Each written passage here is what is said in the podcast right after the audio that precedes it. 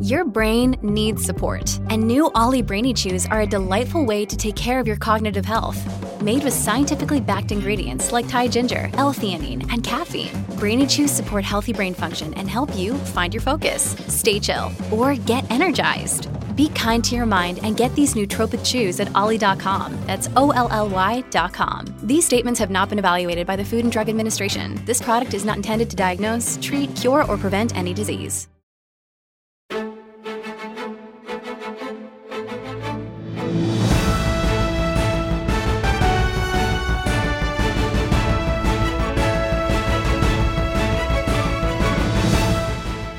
Welcome back to another episode of Friends from Work. this is a podcast about all things in the Marvel Cinematic Universe. And today, I will be your host, Kyle Scunwell, through this spooky journey. And I'm joined by my partner in crime, Robbie Earl. Sit back. relax and enjoy this spectacular experience. Okay, I'm sorry, I'm done. How are you? I was kind of, I mean, if How if long you could I go? In the, in the same way that Giacchino committed hard to black and white, I would have been totally okay if you committed hard to 45 plus minutes of spooky voice. While I was waiting for you to call me to do this podcast, I had prepped like, "Hey, do the intro like that. It'll be kind of funny." But then I started and I realized like I'm like 30 seconds into this thing and I don't know where I'm going. Welcome to you and our listeners to the Werewolf Yes. by Night uh, Halloween special review. Our initial reactions, maybe our only reactions. Let's see what happens. yeah. Man, I, I've been really looking forward to this one because this is one of those projects that I kind of didn't believe would actually happen. I'll just believe it when I see it. Yeah, well, it was like announced, sort of, and then we just didn't hear anything about it until like a month or two ago. And then it was like, oh, yeah, like we're getting a trailer and it's all. but it was just one of those like, is this going to be quietly shelved? Is the, what what is the role of Werewolf by Night? How should I be feeling about it? Where, when are we actually going to be covering it? And then out of nowhere, here it is, and I'm I'm excited to talk to you about it. Yeah, I have no idea what you're going to say. Before we dive in, Robbie, I need to share one disclaimer. Yeah. The strangest thing about Annika, my wife, if you're new to this podcast, like she won't watch Stranger Things season three or four because it's too scary.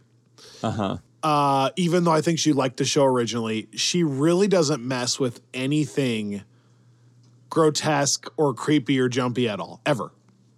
But she is obsessed with monster movies. I told you this before. Oh, that's Like, right. remember, she's like super into like, Like Godzilla. Godzilla versus Kong and like kaiju from Pacific Rim. And she loved Werewolf by Night. Like when I told her, I'm like, hey, this might actually be kind of creepy. I've heard there's a little bit of blood. I'm not sure if you're gonna want to watch it. She's like, yeah, I don't know. I'm like, but just let's come on, it's a date night, let's try it. And then we get done, and she's like, Wow. I love it. I am so obsessed. It's like with the twist, and obviously spoilers here, of the monsters being kind of friendly. That's like Right. a million percent her scene. Yeah, That's like yeah. a scary movie with monsters that ultimately you cheer for the monsters, a la Godzilla. this is like she she loves it, Robbie. It's this. It's like we've been married now for what twelve years, and Uh-huh. it's the strangest thing about her. Man, that is so funny because I I expected that to be Candace, and Candace watched this with, with me and was not into it. Really? I really thought that this was going to be up her alley. And in fairness, I was just telling you earlier, she's had a crazy kind of work weekend situation. Uh, so I think it, it might be what you and I have been talking about for She Hulk, where it's very situational. Environmental based? Yeah. yeah, yeah. Like I just don't think she was necessarily in the. I, I like. I like to think that it's the sort of thing that in the right headspace she would be into. But she did assure me that it was not environmental. That she just was not into it, and she gave me some reasons that I'm actually kind of curious to to run by you because I don't know if I agree with them, but I do think that they're valid points. That is shocking. Yeah, right. I'm I'm with you. I would have put my eggs in the basket of her really liking this. Because like I thought she for- would love how different it is, like multiverse Yeah, of madness. I thought she would like that it is yes, campy. multiverse of madness. Yeah, because I mean, again, for people that that are not longtime listeners, Candace is yeah, she was hugely into multiverse of madness. I think for a lot of the reasons I thought she would be into Werewolf by Night, but again, I, I think some of the points she raised will kind of make for an interesting discussion here in a second. All right. So before we get into it, if you're just finding this podcast on our Werewolf by Night episode, welcome. First of all, glad to have you here. There's so much stuff to dive into if you're into the Friends from Work thing. You can check out our Slack channel. It's a cool community of, I think, 600 people or so that just chat about Marvel stuff and a few other things. It kind of has replaced a lot of social media for us, and we love mm-hmm. that. You can find that on our website, the ffwpodcast.com, the ffwpodcast.com, as well as other links on there. We sell some cool merchandise if you're into what you're hearing. But most importantly, subscribe to this podcast. Go back and listen to our other episodes. If you're watching She Hulk, we have weekly coverage of that and so much more. So glad to have you here.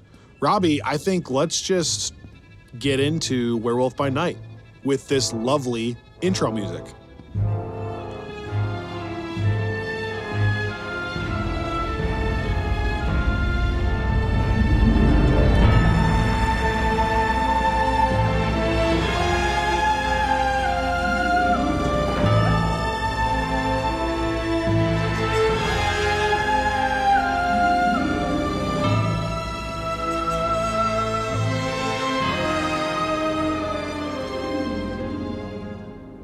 Love that. Werewolf by Night is directed by Michael Giacchino, uh, which we've talked about some here and there, mostly on the on the Patreon side of things. But obviously, Michael Giacchino is known as being, man, I, in some ways, the preeminent composer of of the day. I mean, in terms of just the sheer amount of projects that he's been cranking out. You know, we've commented on how wild that is. So apparently, Giacchino came to Marvel, you know, in, in the last few years and told them that he wanted to move more into directing. And I think this project is one that he specifically pitched and fought for. And you know, in interviews that I've that I've read and, and clips that I've seen, I think that a lot of what we see comes straight from his brain. And I think Kevin Feige kind of gave him free reign in that regard. So I say all that to say, while this was not written by Giacchino, I do get the sense that he put a lot creatively into it. Now, it was written by Heather Quinn and Peter Cameron, who are two Marvel Disney Plus veterans at this point. Uh, Heather Quinn wrote for Hawkeye, Peter Cameron wrote for both Moon Knight and WandaVision. So he's been around in the Disney Plus era since the beginning there. Uh, as folks may remember, it's kind of fun that he wrote on Moon Knight because Moon Knight, the character, first appeared in an issue of the comic Werewolf by Night, uh, which was a pretty big Marvel offering back in the 70s. So, for only being 52 minutes, this has a, a pretty large cast. The most prominent members are Gael García Bernal as Jack Russell slash the Werewolf by Night, Laura Donnelly as Elsa Bloodstone, and Harriet Sansom Harris as Verussa, uh, Ulysses Bloodstone's widow. We also have Billy Swan, Al Hamacher, uh, Eugenie Bondurant, Kirk Thatcher, and Leonardo Nam as monster hunters, um, in addition to Jacob Maya and Daniel J. Watts. And we have uh, Man Thing showing up, although I am uh, I'm not sure at this point who is who's playing Man Thing, if, if anyone. Do your and- homework. I know, right? Uh, and of course, the score for Werewolf by Night is by Right. none other than Michael Giacchino, showing up, act, you know, exceptionally well here, which makes sense. So that is our cast and crew. Let's get into Werewolf by Night. So I'm kind of nervous now because I loved it, but I'm nervous that Candace influenced your experience and we're going to fight about this or not. No, you know, okay, so here's the thing. I actually think people kind of like when we fight about stuff. So there's like a little bit of a temptation for me to lean into it. But no, I, I also loved it. But I kind of appreciate, in some ways, it's the best of, of all worlds because I had a great time watching it and I'm kind of looking forward to, to rewatching it.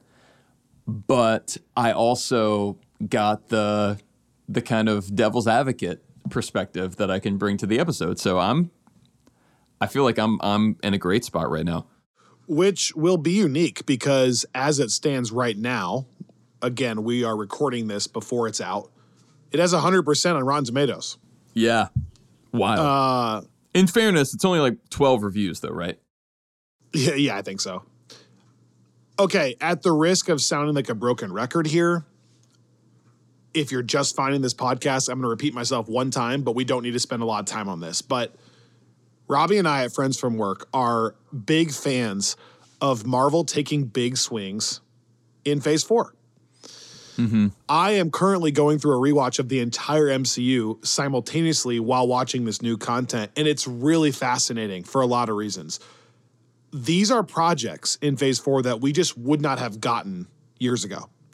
And personally, I'm a really big fan of them trying really new, different things. Not everything is going to be everybody's scene. And I'm becoming more and more okay with that because I'm appreciating if they're going to go for it, Right. they better go for it. And this feels, again, not quality wise, but this feels on par with WandaVision as far as just the wildest thing we've watched in the MCU. Not in film, but we've just never had anything even remotely close to this. well, and the the commitment to a genre, I think is also kind of reflective of WandaVision. So I think whether you prefer this or don't, or it wasn't that fun for you, or it was, you need to first just recognize that one, it's incredible that they're trying this big of swings, and two, just the commitment to the genre you're talking about is admirable. So you got to give it some credit, even if you don't like it right off the bat. That's my first premise. Right. My second premise is it's really interesting to see them start to explore the monster genre. That's a branch that we have not messed with at all in the MCU, right? So you kind of mm-hmm. got like a grounded political branch. We have like the zany cosmic space branch.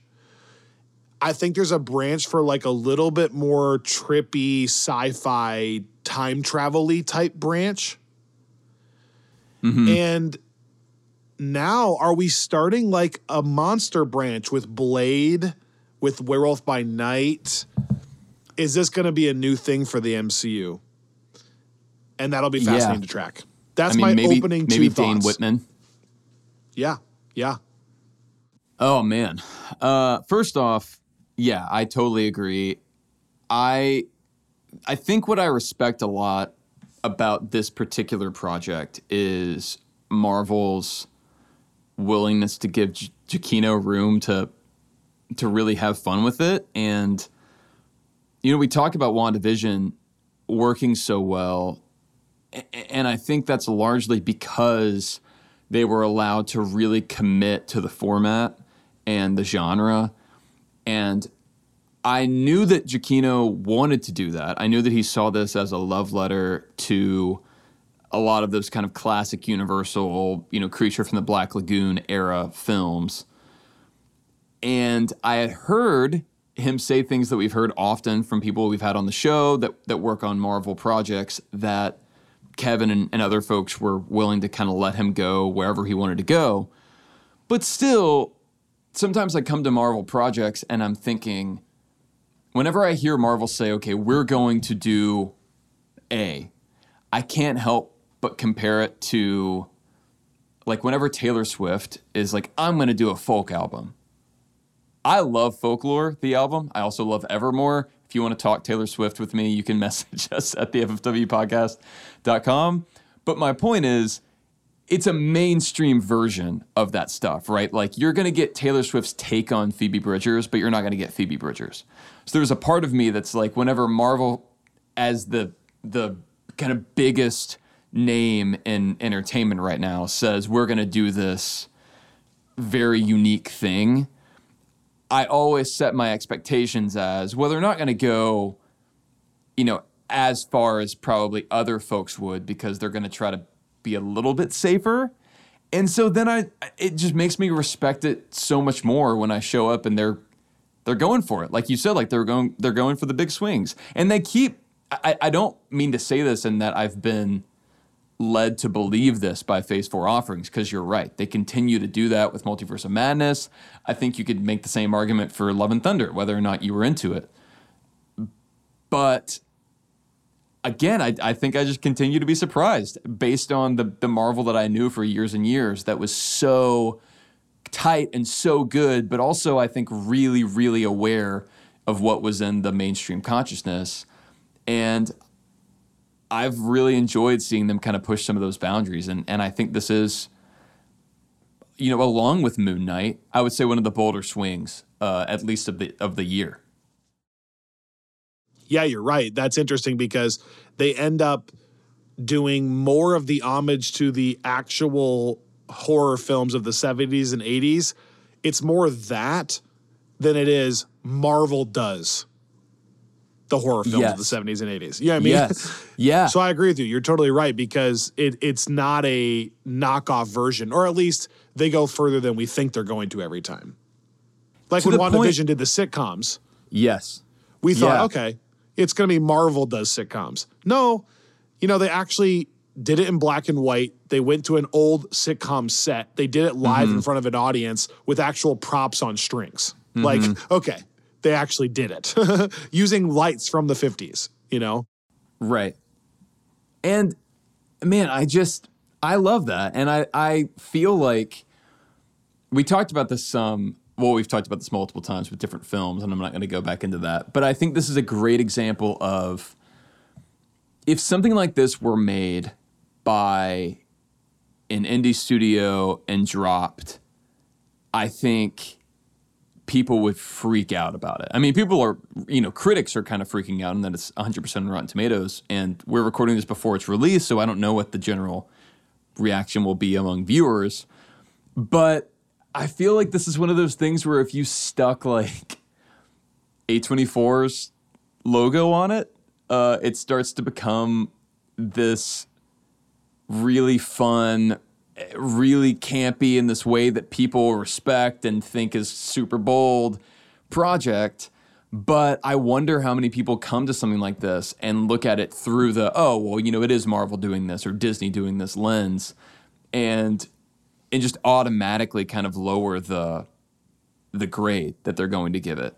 When like I do think that this is something that you're right, like it's it doesn't feel like a Marvel thing.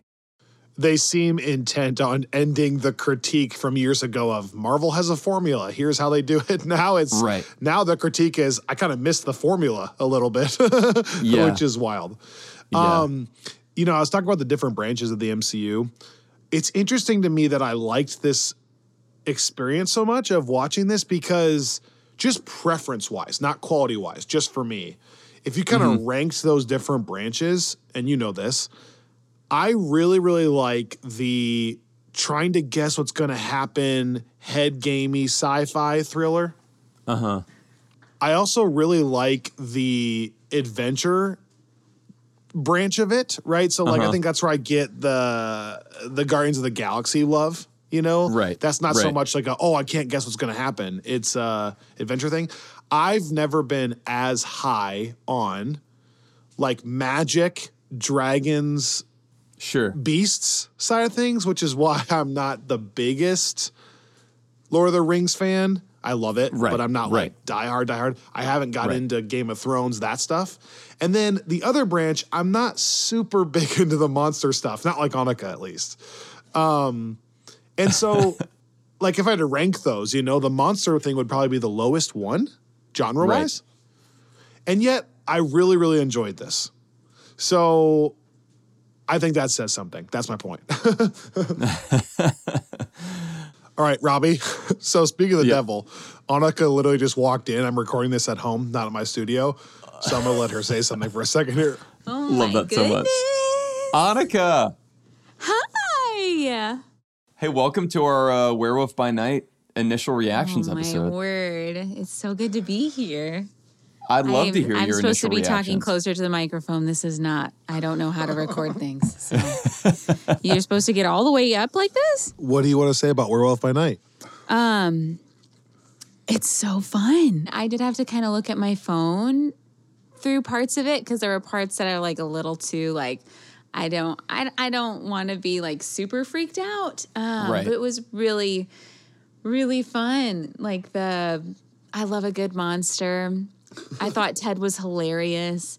I don't Love that. fully understand the concept of a swamp monster that like burns people. Like those two things don't really Mm-hmm. seem to make sense in my brain, but like but thought he was fantastic and just the Also, that his name is just Ted, by the way. Ted. So sweet. Um and yeah, like there's definitely like a good amount of like graphic stuff. Yeah. But it's kind of like this these cheerworthy moments which Mm-hmm. is like I don't I don't want anybody to get slammed with like a hook in the back of their head. I know that's so graphic. Sorry listeners. Um but like They all watched it. That's true. That's true. You you watched it, so you know. Um, but you're kind of like, yeah, like it. There's just like so much. Yeah. It's- yeah. Annika is totally okay with violence and gore as long as it's against the people that she wants to die. Yeah. You know what? I get and that. I loved the little part at the end where it's the somewhere over the rainbow and it's turning into Yeah. the color. I thought that was su- such a cool transition. We got to get into that still, by the way. Sorry, I'm jumping Yeah. ahead. Um, but yeah, just like visually super fun. Um, yeah, and I can't wait to listen back to what you guys have already talked about to learn more about like some of the different monsters and because yeah, I loved I loved it. I loved it so much. I, I can't wait to watch it again. Um, and I that's- gotta give that's how I Kyle feel. this.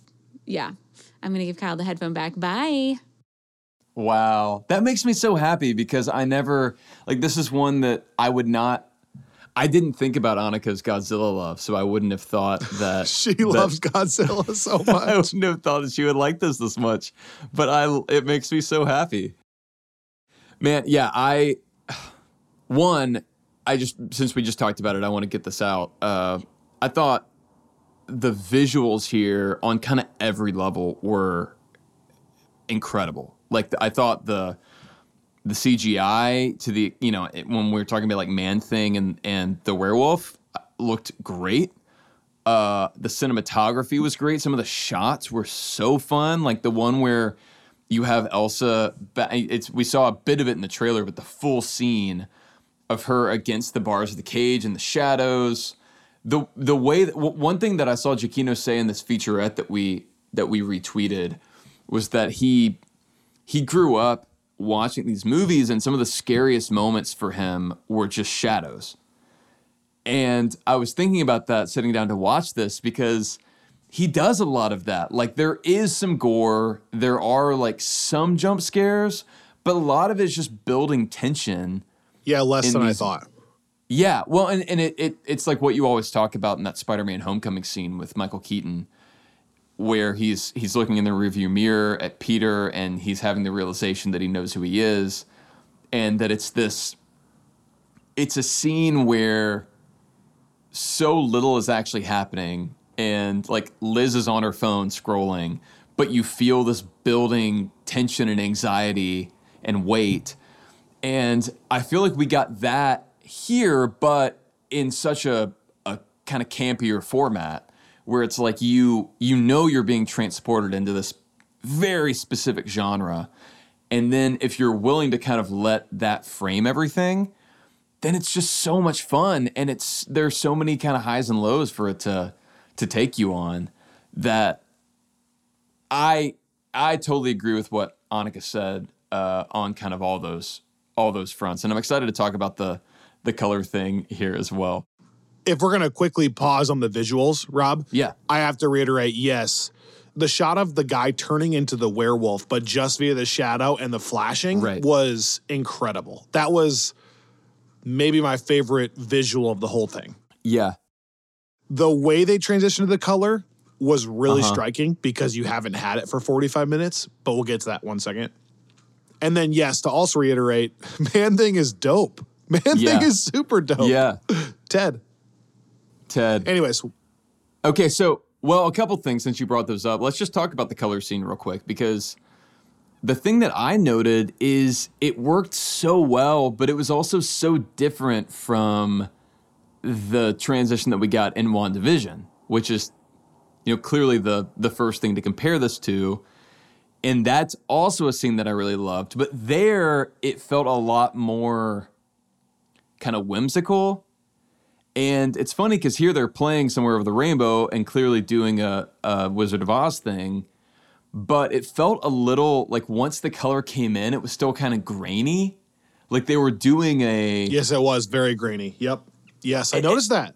Yeah, and I love that. It's like because it doesn't transition from black and white to okay, now we're in like 2022 film world. It transitions to like just the other Sure. side of that into like color, but still, you know, like mid 20th century horror film vibes, which I really loved. Okay, question for you on that. Is there something more to be interpreted, to be extracted from that? Like, why did it go color then? Yeah, What I was he don't trying to say with that? I was going to ask you the same thing. I I think. I mean, I I mean, obviously, there's a metaphor of the real monster is now gone and dead in the lady and the way they're treating those people, right? And then, and now Elsa finally has that burden lifted and some freedom. So maybe it's like symbolic in that nature that Right. The, burden's gone. But I just thought that was kind of unique that he didn't finish it out in black and white.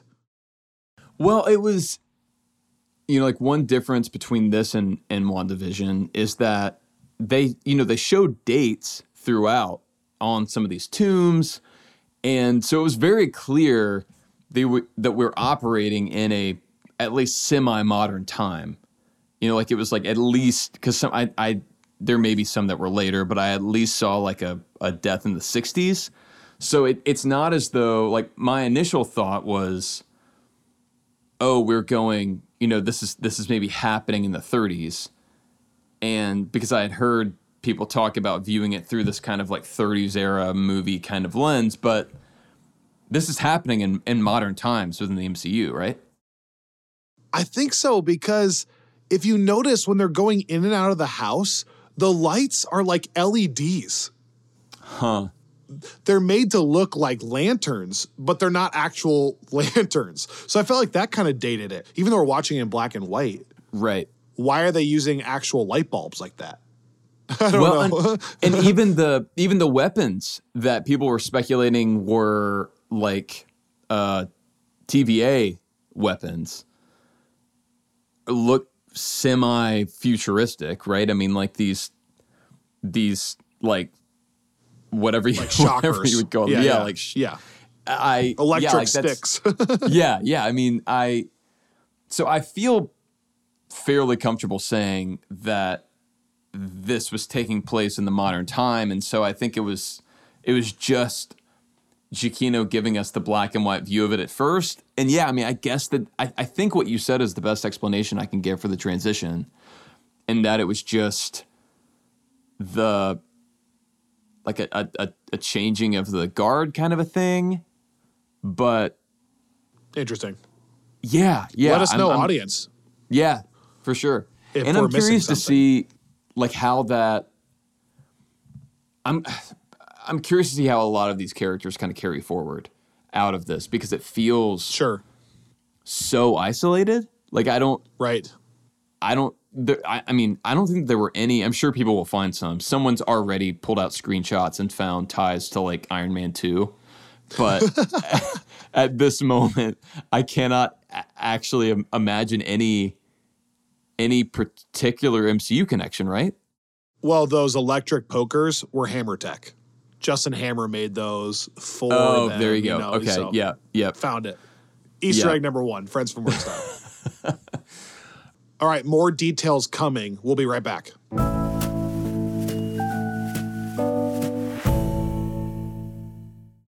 If you are just finding this podcast, or if you've been listening for a little bit and you're thinking to yourself, man, I, I enjoy this show, but I would really enjoy even more of it, we have an outlet just for you. That is Friends from Work Plus, which you can access on Patreon, or if you're an Apple listener, you can try for free on Apple Podcasts.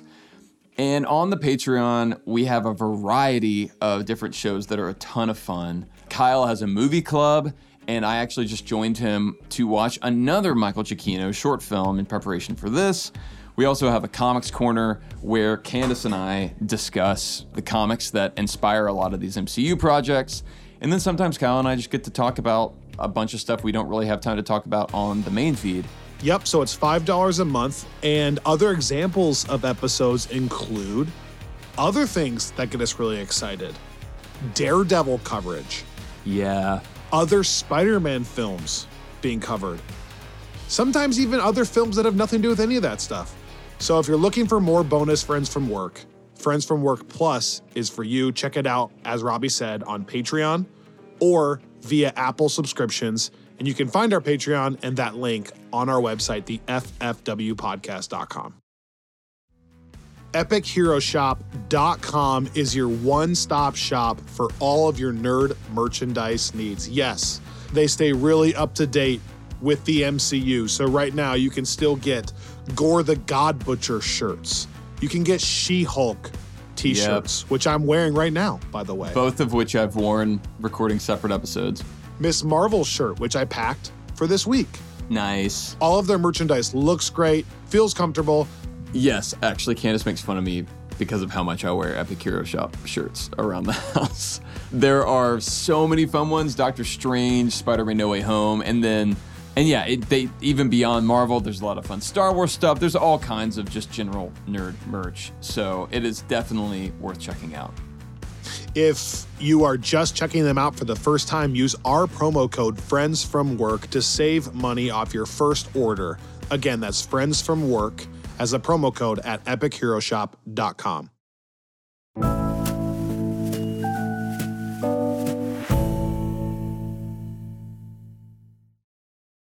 Okay, so I, I have two things broadly that I want us to cover here before we wrap up. One, I want to look at this from a critical aspect, uh, as informed by Candace watching with me. And then I want to look at this uh, from an MCU perspective and just kind of what this adds to the to the overall milieu that is the MCU at this point. So, milieu, I should say. First off, Don't call us plucky. We don't know what it means, okay? I don't know what milieu means, but I'll just take your word for it. Oh, okay. First off, um, Candace's major critique was that there were too many characters in too short of a runtime for her to feel invested enough in anyone to really care what happened. Okay, my response, or do you want to, how do you want to do, how do you want to do this? Yeah, yeah. I want to hear your response first. Well, I disagree because I feel like clearly early on you get the indication that yes, there are a lot of characters, but those other hunters are side characters. This is an Elsa Bloodstone, a werewolf, and the evil witch lady story. Right. I don't think you're supposed to feel invested in in the Scottish guy or whatever. right. That was my vibe. But I think that but I do get where she's coming from because it's it's essentially the length of one episode of a of a series. And so Totally. you are you know, you're introduced to a lot. You're introduced to a whole different kind of lore and character set. It's a holiday special, and from the get go, this was always going to be a unique deal. You know, Right. because right. we we knew it wasn't going to be a full length film. So even if that's true, there are constraints there that Michael could have done nothing about. You know what I mean? Oh, for sure. And and I again, I didn't feel that, uh, but you know, I was also going into it with the mindset of, well, you know, Jack is going to be a main character, Elsa's going to be a main character, and so I think that I was already zooming in on them. But I do think it's a fair, I, I, you know, I'm curious if you're listening and, and you had that reaction. Uh, let us know because I, I I could see where she was coming from, and that's why I said I, I think it's a fair point, but it's just not one that that I really felt. That said, I do want to note that Candace pointed out how much she loved the visuals, like we said earlier, and to kind of transition into something else that I wanted to discuss. She said that it made a lot of sense that Michael Giacchino uh, did the music here and directed because it was another excellent score from Giacchino in her view. But Yeah. she thought the score outranked the actual special. So even as a noted Michael Giacchino hater that I am, Yeah, Kyle texts me every day, just like it's another Wednesday of me hating Michael Giacchino. which I'm not, I love him, but there's only like two people in our Slack that think I hate him. Um, I thought it was fantastic. One of his Yeah. best works yet. I know that's crazy to say. And it actually leads me to a whole nother discussion, Robbie, that I just don't think our audience is ready for yet. Like, I don't know if you're ready to hear this whole tangent. So I don't know if I should do it. I just, it, it might be a little hot takey. Just, I don't know if people are ready. But I loved it here. I mean, now I'm curious. Now I want to hear it. I've had so much travel recently and so much extra time to be working and having headphones on. And I've been going through the entire playlist that you put together. Mm-hmm. And one of my favorite things about the MCU is the fact I think that there's so many different composers. When you go through the whole playlist and just go like mm-hmm. boom, boom, boom from movie to movie to movie, it's fun to me to have different sounds, different Right. songs. It's unique. Like, I even am growing to appreciate the like Iron Man stuff or the Iron Man 2 stuff. That's not even Right, great because right. it's just so different. Like Right. I'm I'm starting to like the electric guitars more. Um, right. I just don't know that giving Giacchino so many projects to compose is the right call. Like I I, I think you're you're kind of watering down by Yeah. nature the uniqueness of it because it's the same guy all the time. And so it's like I get to Giacchino's Doctor Strange stuff and I'm like, "Oh my gosh, yes." And then I'm just like, like the Thor Love and Thunder stuff is so forgettable to me. And I'm hmm. like, did we need to give him that? And so I guess I'm saying like, I want there to be different composers in the MCU. I like the different styles. And to me, watching Werewolf by Night, this felt like a Giacchino like passion project musically. And maybe I'm way overreading it, but this felt like he Right. really was invested because he was directing it. That makes sense Yeah. versus like a few of the more recent things have sometimes almost felt like he's just going through the motions. Yeah. That's so blasphemous. No, no. I mean, I look, I think it's interesting. Like if you take any any artist, if you take any creator across really any genre or like particular format and have them do so much, it's it's sort of setting them up to be seen as repetitive, right? Because it's like you there's just nobody that can that can crank out an infinite number of things that never start to if if not like explicitly repeat themselves, at least start to blend together. And And and for the record, some of this commentary is also coming from non-MCU things, like Lightyear. Like the music Yeah. in Lightyear is not that revolutionary. And it's just kind of a bummer. Because he used to be the guy that I felt like everything he did was unbelievable. So again, just to clarify so people don't think I'm crazy, I don't love a ton of what he did in Homecoming. I think Far From Home gets a little bit better, but it's not great. But what he did in Doctor Strange, No Way Home, and then here, to me, are fantastic. Like those are fantastic scores. So it's not that I dislike everything he does. I just don't love what he did with Love and Thunder and Homecoming and Lightyear. yeah, I, I, so I, I I like the Lightyear score. I think. Um, I, I'm I- not saying it's bad. I just didn't Right. leave going like, yes. I actually think that aside from from Lost, which I still think kind of has a special place, Yep. I think my favorite Giacchino score, oh, also up though, and Inside Out. Up is absolutely legendary, no doubt. Yeah, yeah. But I was just That's gonna say, I- at his best.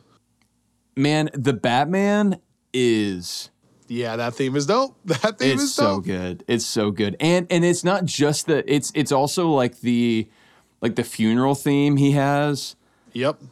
It's This is a whole tangent, no doubt. yeah, I know, I know, I, but. I, some, something feels different with that and like Love and Thunder. I don't know. It's like he nailed it with the Batman, but got a little like lost in the weeds of like having to incorporate metal guitars. Kind, I don't know. Yeah, And, and like for example, the ending of No Way Home is like peak Giacchino. He he did things with that musical score, especially towards the end, that I didn't even think were possible with what he gave me in Homecoming.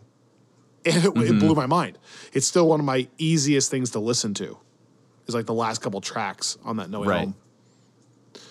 So again, just to clarify, I love a lot what he does. I just thought this was special, musically. yeah, no, uh, agreed. And and the reason I think it's fair to go through all that is to show that it's not being a Giacchino hater, to point out that there are some things that have not that have not been as stellar as this. I don't think he's ever turning in bad work, and I don't think that's what you're No. saying. But it is fun to see him shine in the way that that you saw him shine in something like Lost. Right. And again, to reiterate, I like the variety of the different composers. So no matter what he did, at times I'm like, well, it's a bummer that the other guy didn't get a shot. Right. So that's not even his fault. And then secondly, what you were trying to say earlier, it's one guy. Like at some point, no matter what, it's coming from the same source of creativity, you know? when Right. you do so many records in one year. Right. Not, not not just records, but like the the biggest blockbusters of the year. Right. I mean, it is truly wild the amount of projects that he's doing. Um, but yeah, I I totally agree. I think it was so fun to to watch this, having followed his career as a storyteller through music, because man, I just I love I, I think I really love his instincts. Like I I I like the the shots like we talked about. I thought the acting was great, which obviously is a credit to them, but I also think, you know, you can tell whenever a director doesn't connect with a cast, and I definitely did not feel that here. Just the the pacing I thought was really great. It was a challenge, like you said earlier, to try to introduce all this and have a satisfactory one shot. I I think that for him to to bring this to Marvel as such a kind of crazy, wild resuscitation of this like 70s era, and then to just knock it out of the park with characters like you know, again, a difference between like this and WandaVision is he didn't have the benefit of Elizabeth Olsen and Paul Bettany. Like he didn't have any established characters to work with. He didn't have anyone that has any level of name recognition as a character. Obviously, there were some actors here that are well known, but just a totally different thing. And Right. I thought he just nailed it in, in almost every way. I want to reiterate exactly what you said. Critically, I feel like this was a home run. I'm sure once this releases, there's probably something people can find to review bomb, and I'm not knowing or missing, but I really liked it. And I felt like, just from a critic standpoint, yeah, it's a slam dunk. Oh, and by the way, something we haven't talked about yet, I thought it was actually kind of funny. like the reactions Yeah, to yeah, the dead, the dead same. dad who was like, I'll be, what does he say, rotting for Right. you.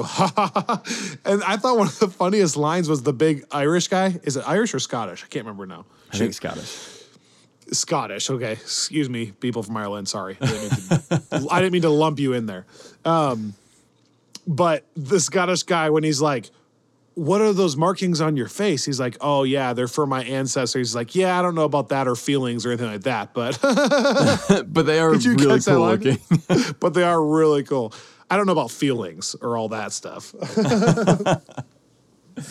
So there's a couple times I laughed. Yeah, no, there were several times, just little subtle things. It almost felt uh, like Markus McFeely esque. Some of the some of the humor, in that it's it's that kind of like that is very MCU, like the the off the cuff, kind of subtle, not not Taika or James Gunn style laugh Right. out loud, but a lot of little chuckles, which I I really enjoy. Man thing kind of being like Groot, where we don't understand him, but the other people do. Right, And right. when he like goes, and then he goes, I can't even think about food right now. Stuff like that I- was pretty funny. I loved when she was like, he went that way, and he was like, "Murmur." like, like, okay. Yeah, okay, great. Anyways, how about the MCU of it all now? Yeah. So, you know, first off, briefly, there there are a lot of comics being referenced here. There was an era of Marvel, actually even predating the Fantastic Four, that was very uh, like monster comics, Western comics, and romance comics. Like before the superhero thing really took off, that was almost the the origin of of comics as a genre. And then in the 70s and 80s, Marvel kind of rediscovered that with Werewolf by Night, with Man Thing that we saw here, with Ulysses and Elsa Bloodstone. And so we got really the whole Marvel MonsterVerse showed up here. I, I would say some of the notable exceptions would would be like Blade, who we're going to be getting soon, and the the whole vampire side of all that. But Jack Russell, the Werewolf by Night, uh, is one of those classic characters that has not shown up very much at all in recent years, but for a while was big enough to have his own title series before Moon Knight did. Man Thing is a really fun character that I'm excited to get into because it's it's not just a monster. We'll have to talk about this more as we dig into phase well phase 5 maybe, but Man Thing in the comics is this like a nexus being. Like he's he's has this multiversal capacity. What? But yeah, yeah. So it's like this. He, he's he's not just a monster. It's a very complex. Uh, well, it yeah. It's a, it's a conversation for for another time. But there's a lot there. He he in terms of power set has this touch that like it it it's a burning touch which you saw here but it's also related to the amount of fear that you have and so we get a little shout out to that whenever jack's like talk to him like he's an old friend because i think there's the idea where like if you don't come to him with fear then you're not going to be subject to that touch which they i thought explored well without doing explicitly I don't know if they're going to do any of the the multiverse stuff, and, and so I don't. You know, we don't have the space to dig into all that here. But given where the MCU is heading, and the fact that he had, you know, pretty prominent place in the special where he didn't have to to be in. You know, like there there are other characters, other kind of monsters that they could have brought in. Part of me thinks that they're going to go somewhere with that but I guess we'll just have to see. Yeah, to be totally honest, I have no idea what to think about any of that. Yeah. Again, if you've never read a comic, then I don't see how any of this fits with what I've watched. Yeah, I mean, well, that's the funny thing about Marvel Comics even is Giacchino in interviews has said that this is going to wind up being a really important part of the Marvel universe. I think maybe Feige said that as well. And I'm fascinated by that because that could just be straight marketing and they're just trying to get people to watch it, which fair. But if that's if that's correct, that would be something far removed from Marvel Comics because I talked about you know the, the, olden days, but in terms of modern Marvel, you know, like 80s forward, and even you know most of the 60s, that was just not the driving factor. You know, it was Spider Man and X Men and and Daredevil. It wasn't ever monster hunting comics. Okay, so dumb question. Do those ever interact? I mean, does Spider Man ever run into Man Thing in a comic? Yes. Yeah. So they that that does happen and there are some good interactions and there's actually a, a cover that I've seen everybody sharing lately because it's just so MCU relevant at this particular moment. But Mark Waid's Daredevil actually has a, a crossover between Daredevil and a lot of the big monster characters. So they do interact, but it's always like a thing. Like it's like okay, here's Spider-Man and the monsters, or here's Daredevil and and the monsters, or just monster, and it's kind of that's this three to five issue arc, but it's never hey, we have like a secret invasion or civil war or secret wars level event, and you know who's at the heart of it? The monsters. Like that's that's never how it plays out. And so I'm just that's why I wonder with them saying that and with Man Thing having that ability or, or you know that quality in the comics, I, I have to think that they're going to have some sort of tie there because Unless it's just tied to Blade and Dane Whitman and stuff. yeah, which is also true. Uh, or Or Moon you know Knight. maybe Moon Knight, too. Yeah, I mean, I was I, I was half expecting some kind of Moon Knight or Blade shout out here, and I think that's why I'm I'm so curious to see what the connections are because there was a part of me that thought, okay, they're going to try to at least have one explicit connection just because it's the MCU and that's what they do and this is so seemingly disconnected that they'll want to have some tie-in. And I think you know, it's interesting that they didn't we didn't get an end credit scene or or anything that had that kind of role. And I wonder if we can extrapolate anything from this and project it forward to the Guardians special. Like, do we Hmm. think that the Guardians special will end up being this isolated, at least in feeling? That'll be interesting to see too, you know? Yeah. like when we come back and reflect on these in a couple of years, I almost want to treat and rank these specials as their own thing. Like I can rank the special Yeah. against another special, but I can't compare this to a movie or a show. Yeah. That's true. That's a really good point. And so I wonder if this will be the vibe. Will they continue to make standalone things like this that feel isolated, but they're just kind of fun stories? Like, this is a fun welcome to fall, welcome to Halloween. Here's Marvel's version of that, and it's really fun. Or will they use it, like in the case of Guardians, to like really move the MCU storyline forward, like with Gamora, let's say. We talked about that. Like maybe they go Right. search for Gamora in that thing so that Gamora is in Guardians 3. And they actually use the special as a way to reverse some of the damage done in Infinity War and Endgame. Right. So I don't know. Yeah. I need another special to kind of see if it's this similar or different, you know? That no, that's a really good point. I this this makes me and, and you know, they'll be different in that the Guardian special has established characters, but I am curious how much you know, James, Gunn does such a good job, even in or especially I, I think in, in Peacemaker, of exploring certain kind of uh, kitschy elements eh, really effectively. And I, I wonder in the holiday special how much he leans into that and how different it feels even from the films or if it's, you know, very much in keeping there. I I'm yeah, I'm I'm really curious to compare that both to the other Guardians featured projects and also now Werewolf by Night.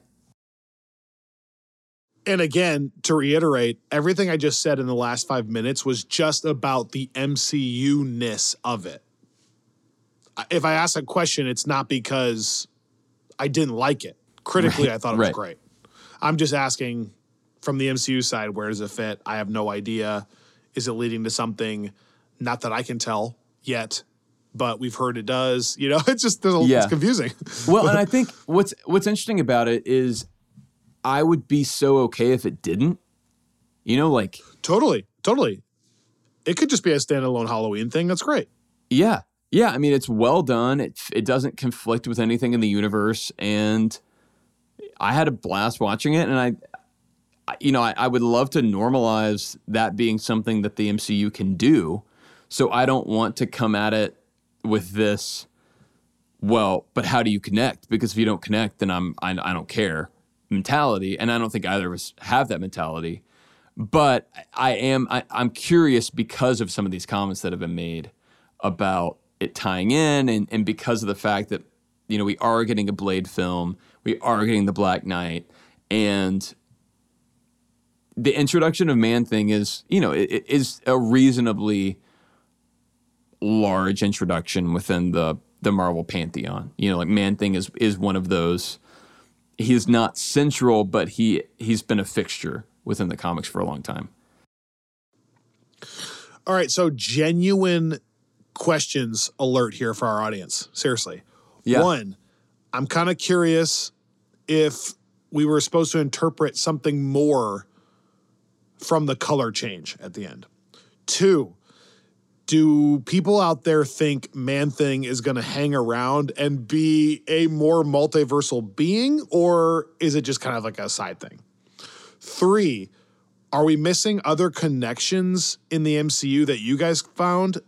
Did this project give you any indicators of what could be coming in a future MCU project? And four, I'm gonna throw this last one on there. Did you guys enjoy all of the camp as much as I did? Because Rob, what's interesting is I'm not usually the camp guy. Like you and Candace are the camp people. I That's know, why I right. thought Candace would like it. Um, I didn't like the campiness of Doctor Strange in the Multiverse of Madness. But I think because this was so leaned into and it's Uh-huh. so specifically that genre, whereas I wasn't looking for that genre as much in Multiverse of Madness, because Mm-hmm. it still had Wanda and Stephen and my favorite characters and stuff. Right. This was like a whole new thing, felt separate, felt like Halloween. So I enjoyed the camp a lot. So did our audience enjoy the camp? Those are my four questions for everybody as we wrap this up. Wow. Those are good questions. I actually, I also want to hear your. Uh, I know this is difficult. You don't have to rank it, but just you know, in terms of your FFW, We're grading instincts. it now? Yeah. What was your Yeah. What was your grade? Just off the off I the cuff. I haven't thought about mine. I haven't thought about We mine. don't we don't grade the initial reactions episodes. We we grade we, we grade our initial reactions to episodes though. So uh, th- that's the thing. This is a weird. It's a it's in a weird space. Just as critic or preference or what? I mean, I mean, just, just, the as way what that- it's trying to do. Yeah, yeah. I mean, the, the same way that you would grade an episode of She-Hulk. I mean, what it's trying to do, it's a let's freaking go minus. Yeah. And to me, it's almost flawless for what it's trying to do. I could totally understand. I think the only reason I'm giving a minus is because I could see someone putting this on and being like, this is kind of just campy and not my thing. right. Or this is not as scary as I thought it'd be. Like, I could see that. But Yeah. that's it. I think for what it's trying to pay homage to, it was funny. It looked good. I was tense. There was more gore than I thought there was going to be. The music was awesome. The acting was great. Yeah, so let's freaking go minus. Wow. Yeah. No, that's a, that's exactly what I was gonna say. I I thought it was just eh, really excellently executed. Uh, I I could see some people having like the Candace reaction of like who, who here am I supposed to really relate to and and care about if you're coming to it from that perspective. Now I don't I don't you know I think you can come to it looking for that and find people to relate to and be invested in. But I think just given the like the runtime and the amount that's being introduced, not just character wise, but also just the entire environment, I could see that. But for me, I I think that I see what he was going for here, and I think he just killed it in a way that makes me so happy. So yeah, I think let's freaking go minus feels very appropriate. Well, and as I said earlier, Annika didn't know any of those things. Like Candace didn't. True. But Yeah, she true. loved it entirely. True. So wow. Fair. Yeah. Good point. Well, I asked our audience some questions and I'd love to actually hear answers. You can email us, the ffwpodcast.com, or you can follow us and hit us up on social media. Twitter, by the way, trying to grow our Twitter at Yeah. the FFW podcast. We can be really conversational there. So that's been kind of fun. And then recently, TikTok with some fun new videos, Yeah. including the Werewolf by Night preview that I was so proud of uh, on TikTok and no one seemed to care about, but I was like, this is my greatest work. I mean, this Oh, is was- the best thing I've excellent. ever done. Speaking of camp, right? I made that in my bathroom. Um, so check us out there.